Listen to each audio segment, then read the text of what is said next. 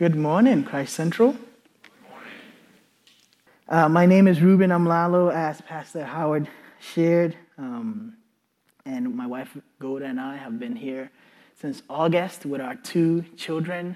Um, and we are currently in a church that is revitalizing and, uh, and planting. Uh, it's, a, it's an interesting kind of combination of, of things to think of yourself as, as a church.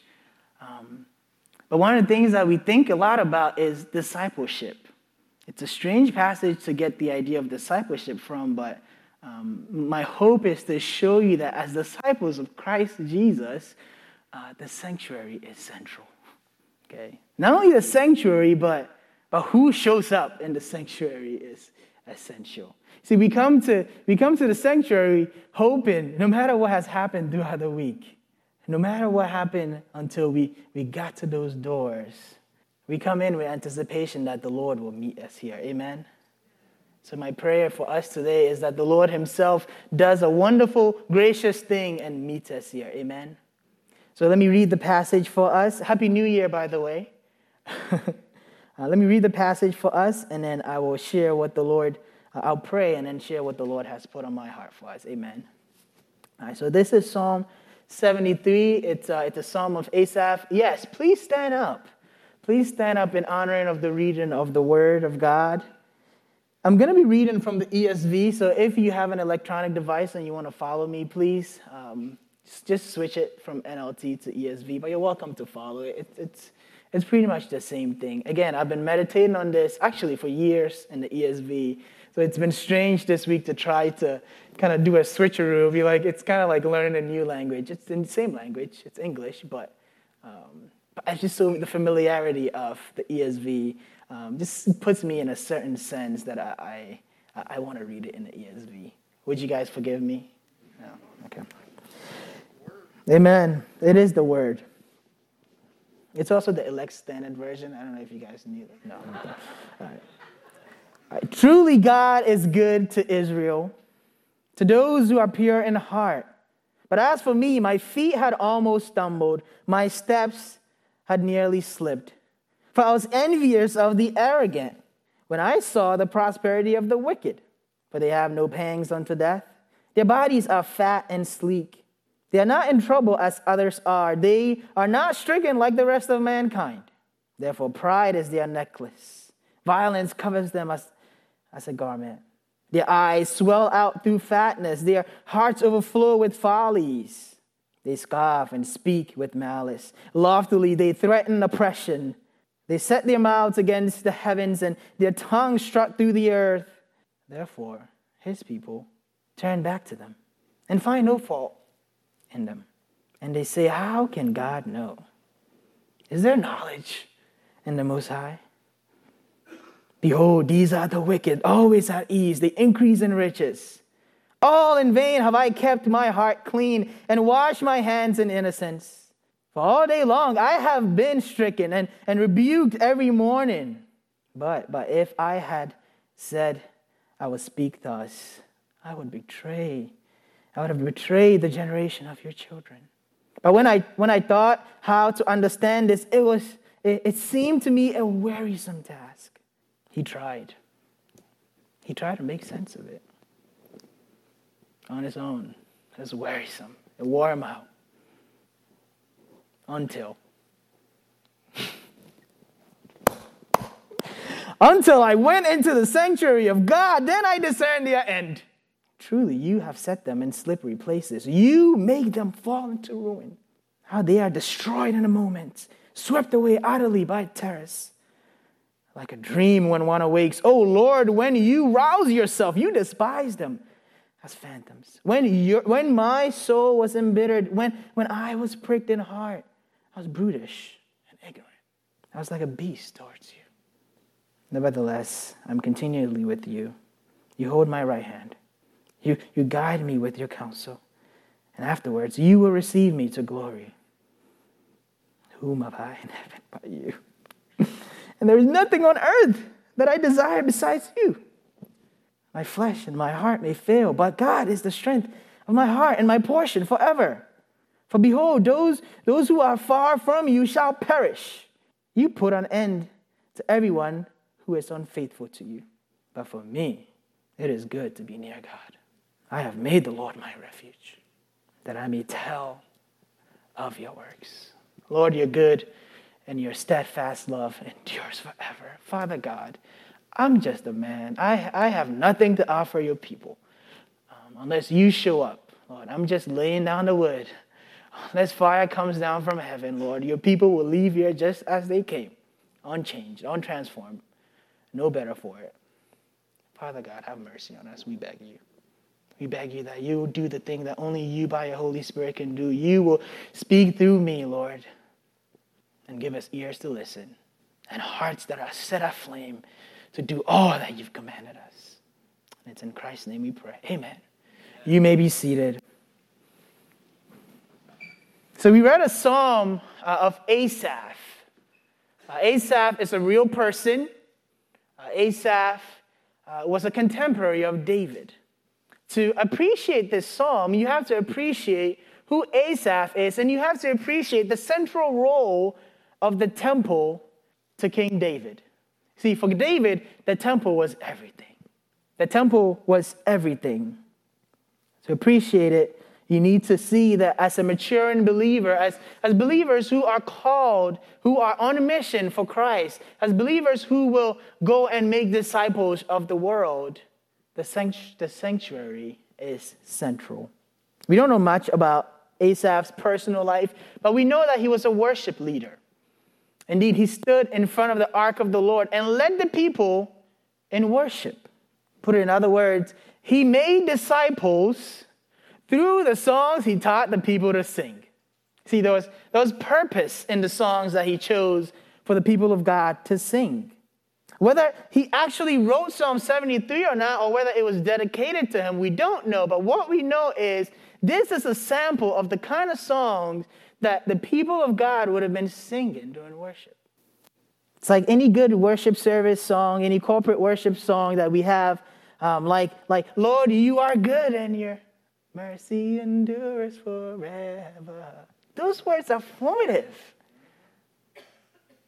Bless the Lord, oh my soul, and all that is within me. So, Pastor Brown shared that I grew up, my mom, never not knowing a day I didn't know Jesus.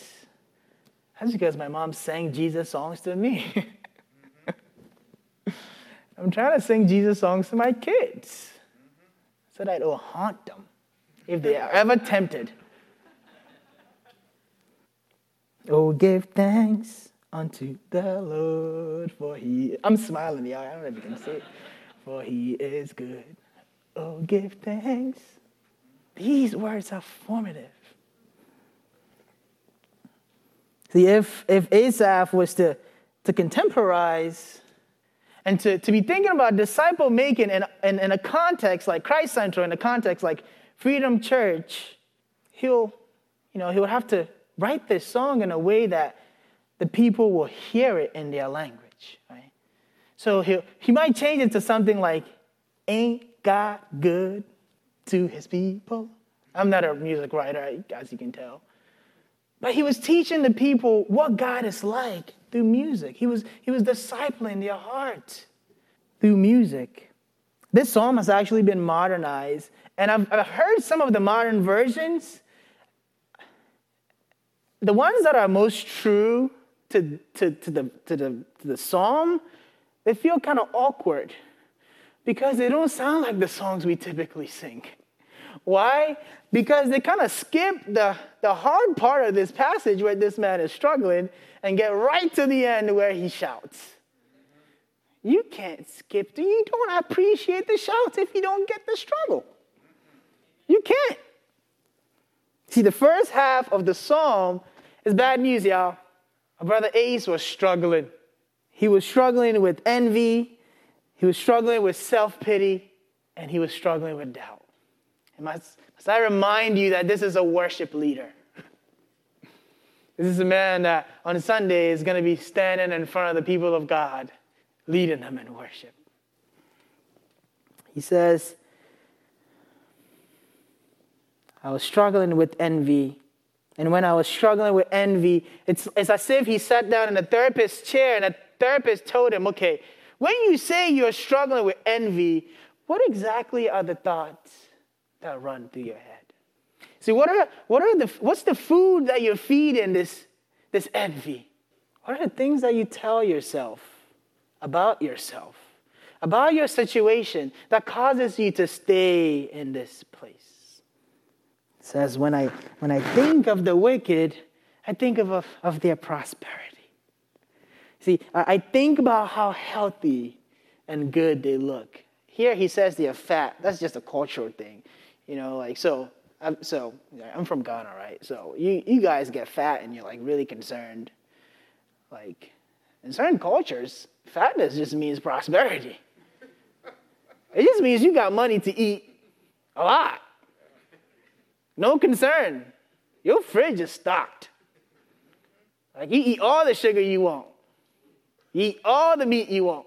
Exercise. That's for poor people. You guys have it backwards, I'm telling you. It says, when I when I see them walking down the street looking, looking like they do, ooh, I envy them. Now he's talking about the wicked. Now let me define the term wicked for us in context. Because that's, a, that's important, right? Because when we think of the wicked, you know, like we're, we're thinking of like people going up to shoot schools to shoot up kids who have done nothing wrong to them, right? People that are just doing vile things from our perspective. See, but in the wisdom in the wisdom section of the scripture, the wicked, the wicked are simply people who have no regard for God. They're just, just people who, like, they're just going about their business. Whether there's a God or not, they don't know and they don't care. See, this the book of Psalms at the very beginning sets a tone and says, Blessed is the man who does not walk in the counsel of the wicked who does not sit in the seat of, who does not stand in the way of, who does not sit in the seat of scoffers, and who does not stand in the way of sinners. Those are all the same people scoffers, wicked, sinners, fools. The fool says in his heart, There is no God. So that's the wicked. And Asaph, this worship leader, is telling us that throughout the week, he sees these people and he's like, Man, they got it going on. They have, they have no worry in this life. They talk about violence like they have the power to do it, and they seem to have the power to just be violent, and no one can ask them what they've done. Sadly enough, the people of God look at them and ask, Hold on, does God know what's going on? Is God actually aware of how He set up this, this thing? Because it seems like the only people who are going up the ladder are the people who have no regard for Him says, I saw this and I was envious. As if that was not bad enough. He moves from envy to self pity. and it's, it's like a therapist sits him down and asks, Okay, brother Ace, so when, you, when, you, when these feelings of self pity comes upon you, what's the script in your mind? What are the things that are feeding this, this, this, this slumness, this, this sadness that you feel in the morning, no hope, no, no, nothing to live for. What, what are the things that run through your mind? And he says, Every morning I wake up and you beat me up, God. All in vain have I kept my hands clean. It's been a waste of time. All the time that I gave to you, Lord. And this is how you pay me? So Pastor Howard shared I used to do youth ministry in the city, in Baltimore City. You guys should try youth ministry. Our kids don't lie. They tell you exactly how they feel about your church. They tell you all the things you're doing wrong. And if it wasn't for the fact that they weren't, they weren't sanctified, I, I, man, our church, churches will grow because they're honest. Your youth group sucks. Like, why would I want to come here? It's a struggle. It's a struggle. Why, why would I worship here? Like, look at, look at the other people having fun. Why? It's one thing for a youth to do that, right? But it's another thing for a worship leader to stand in front of the people of God and confess. I struggle with self pity, y'all. I struggle with envy and I struggle with doubt. I think there are a few applications. So I'm not done with the sermon, by the way. But let's just take an intermission. Uh, if you're a note taker, here are some applications that I think this first half of the, ses- uh, of the psalm encourages us to do. Because we're about to get to the shout. But if, if we don't stop here to, to figure out what exactly Asaph is trying to get us to do, we'll miss the shout. We'll miss the transformation. We'll miss the deliverance that the Lord is about to bring into this man's life. So I think, I think the first thing is, so I think, I believe, my wife says I need to stop saying I think. I believe. I believe that the first thing this psalm does, and the first thing that Asaph wants us to, to apply to our lives is to realize this is how good, is, good God is, y'all. God is giving us permission to struggle.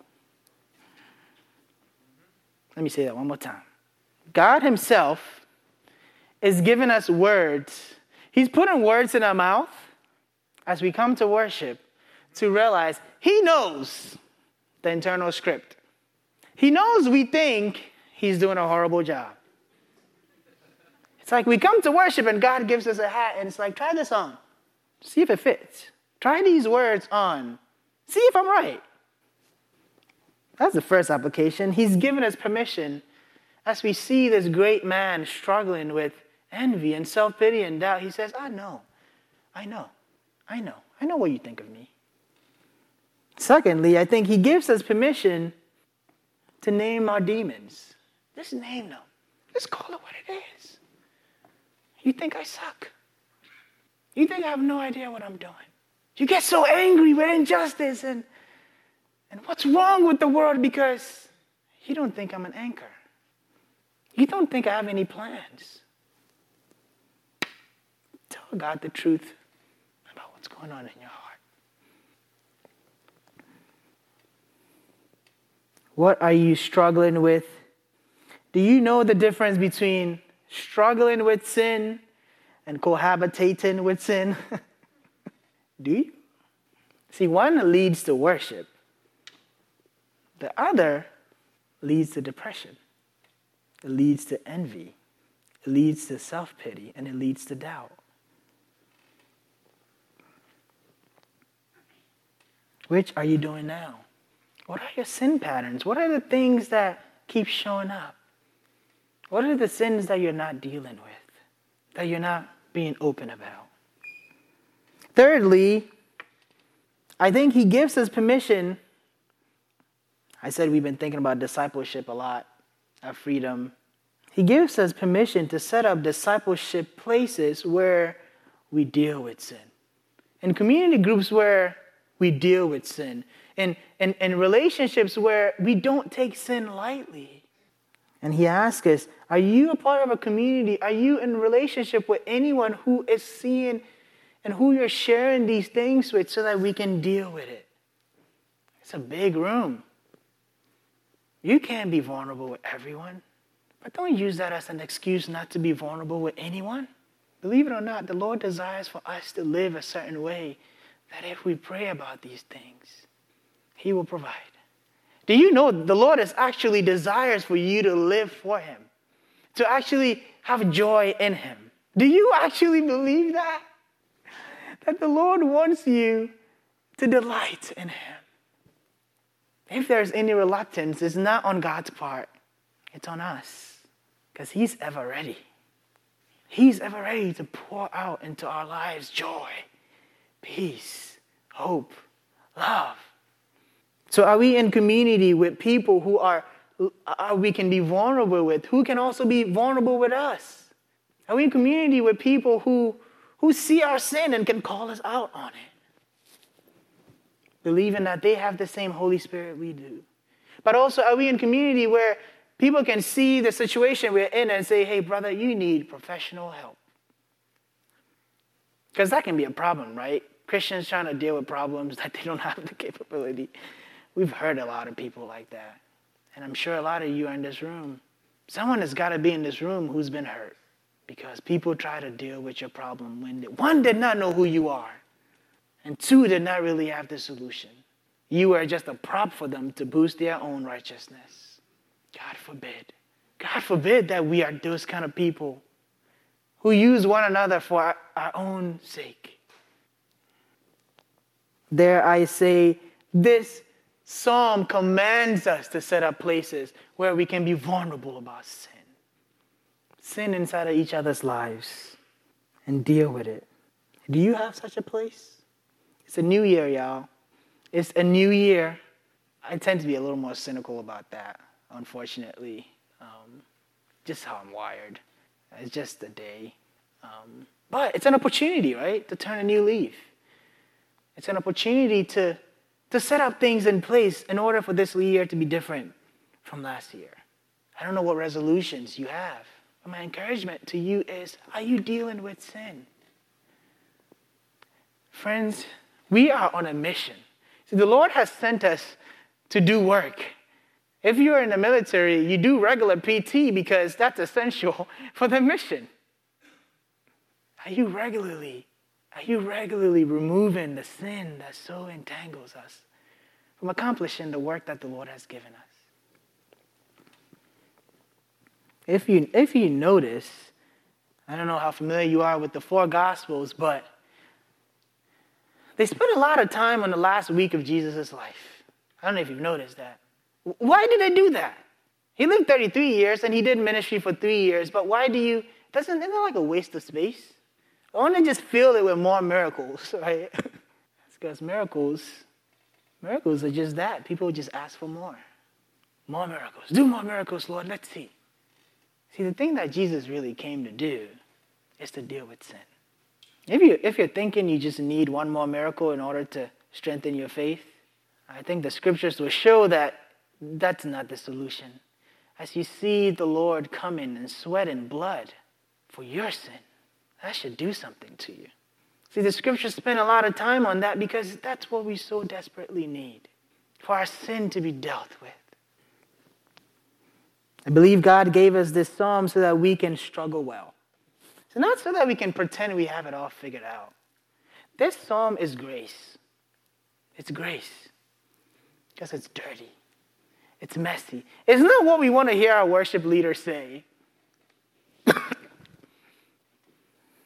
I was envious. I struggled with self pity and I, I doubted the Lord.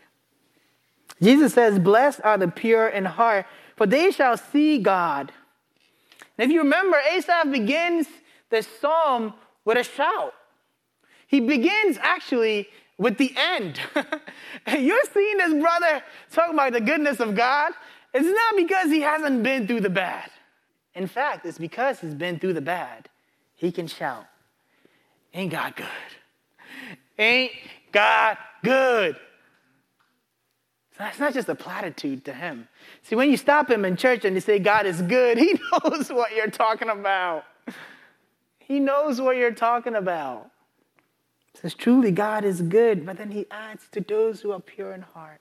So if Jesus says, Blessed are the pure in heart, for they shall see God, and he says, Truly, God is good to those who are pure in heart, Asaph is trying to get us to a place where we see God, not the wicked.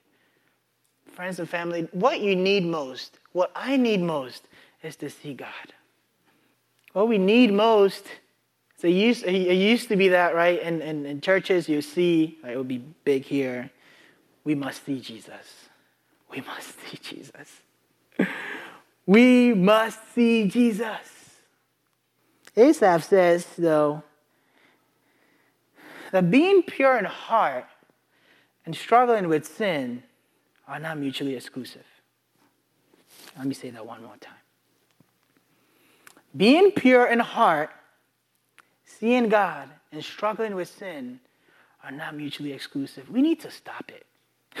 we just need to stop it. We need to stop pretending we have it all figured out.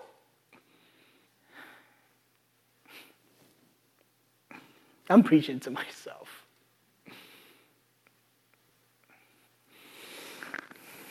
If we haven't figured out, why would Jesus come? Why does he, why does he need to sweat blood? Struggling with sin and being pure in heart are not mutually exclusive. But the question is, how are you struggling?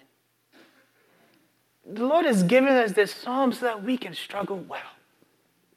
That's, just, that's the secret to this Christian thing. Not that we don't struggle, not that we, we've attained perfection, but how are we struggling? Who are we struggling with? Where are we struggling? See, what sets the pure in heart apart from the wicked is the grace of God in the struggle. My wife says this all the time struggle is a sign of life. This is kind of crude example or illustration, but I grew up in Ghana, um, and you, know, you don't go to the grocery store to get your chickens. You raise your chickens.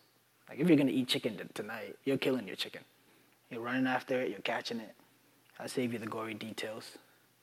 But do you know that even after you've taken the chicken's head off and you leave it, it will struggle? It will run around literally for like, like four to five minutes. It's struggling. That's sin. That's sin. See, God has dealt a death blow to sin, but it's not going to go down without a fight. See, the, paid, the price has been paid. Jesus has dealt with it. So if you see it in your life, don't be afraid. Don't be afraid. Deal with it. Deal with it in community. Deal with it honestly.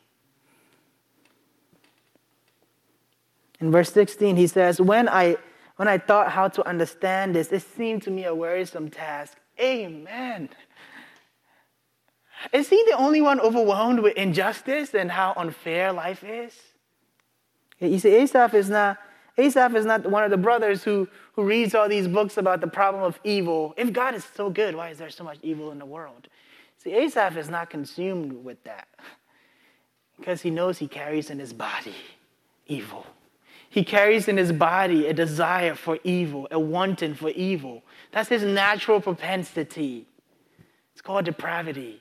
Since the first day and Adam fell, all our children, all of us, carry this propensity towards the fire. We will ruin ourselves. We will destroy ourselves if it wasn't for the grace of God. If it wasn't for, for the common grace of God, we will destroy ourselves. It's as if we all carry a nuclear weapon inside of ourselves, ready to just ignite it. But for the grace of God. G.K. Chesterton, during the world wars, someone took an ad in the newspaper and said, What's wrong with the world? Chesterton, in his cynical self, responds the next day, I am wrong with the world. Friends, this is liberating. Let this liberate you. Be liberated this year, amen?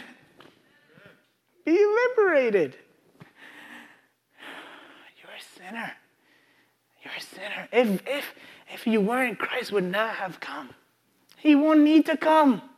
If he just needed a little bit of advice to just cross the line, why, why come be born? We just, why come be humbled? He could have just sent good advice from heaven so that we can live. But God. But God shows up to this man in the sanctuary. See, he is going to work for God, but he doesn't know that God is working on his behalf. He's about to come to worship and put on a show again. It's just another Sunday. One more song. Let's just do this and go home. But surprise, surprise, our gracious God meets this man in the sanctuary. Deliverance comes to this man in the sanctuary.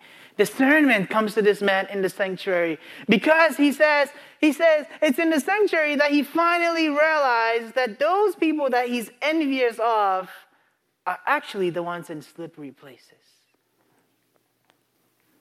He discerns that these people are spinning the wheels but not going anywhere. See, these people think they are living their best lives now without any regard for God. Where is God? If He's so good, why is there so much evil in the world? These people, He says, are in a dream, and it's not the good kind. They are living an illusion. Says God despises them.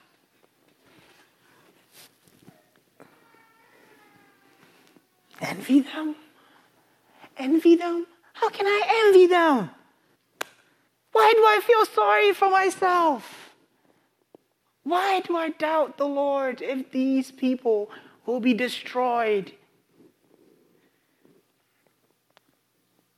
Says, I was a beast towards you, I was brutish towards you. I was ignorant. I knew nothing, Lord. The Lord shows up in the sanctuary and delivers this man from his envy and self pity and doubt and causes him to write this new song. Ain't God good? If you were to walk up to Asaph after the worship service and ask him, okay, so Asaph, is what you're telling me come to the church regularly, come to the temple regularly, join a community group, blah, blah, blah, blah, bang, the boom, bada, bada. We got this thing, right?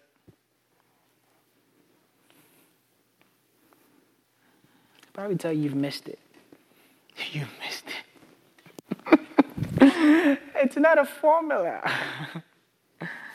don't just, you don't, you're not just going to go through the motions with the Lord. Stop it. Stop it. This is what I mean. In verse 23, he says, Nevertheless, I am continually with you. You hold my right hand. You counsel me. It's about the presence of the Lord. It's about seeking the Lord's presence, whether it's here or whether it's in our community groups or whether it's in the morning when we are reading the Word. It's about realizing that the Lord is knocking on the door, waiting, delighting, desiring to commune with us. Asaph sings, Whom I've high in heaven. And there's nothing on earth that I desire besides you. I have treasure both in heaven and on earth because I've got you, Lord. I've got you. You hold me. You hold me. I've got you, and you got me. Which brings me to my very last point. Again, I've said that we've been thinking a lot about discipleship. We've been thinking a lot about multiplication as the church and freedom. I, I just see it everywhere now.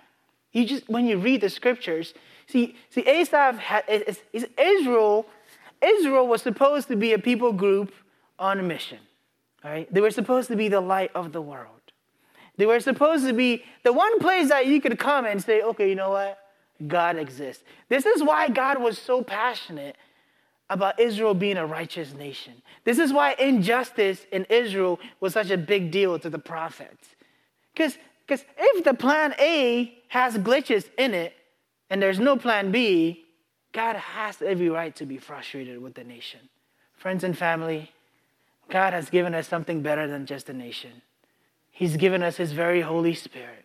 He's given us His very presence. And He sent us out into the world on mission to make disciples of all nations. Once we stop doing what the Lord has called us to do, we turn on each other.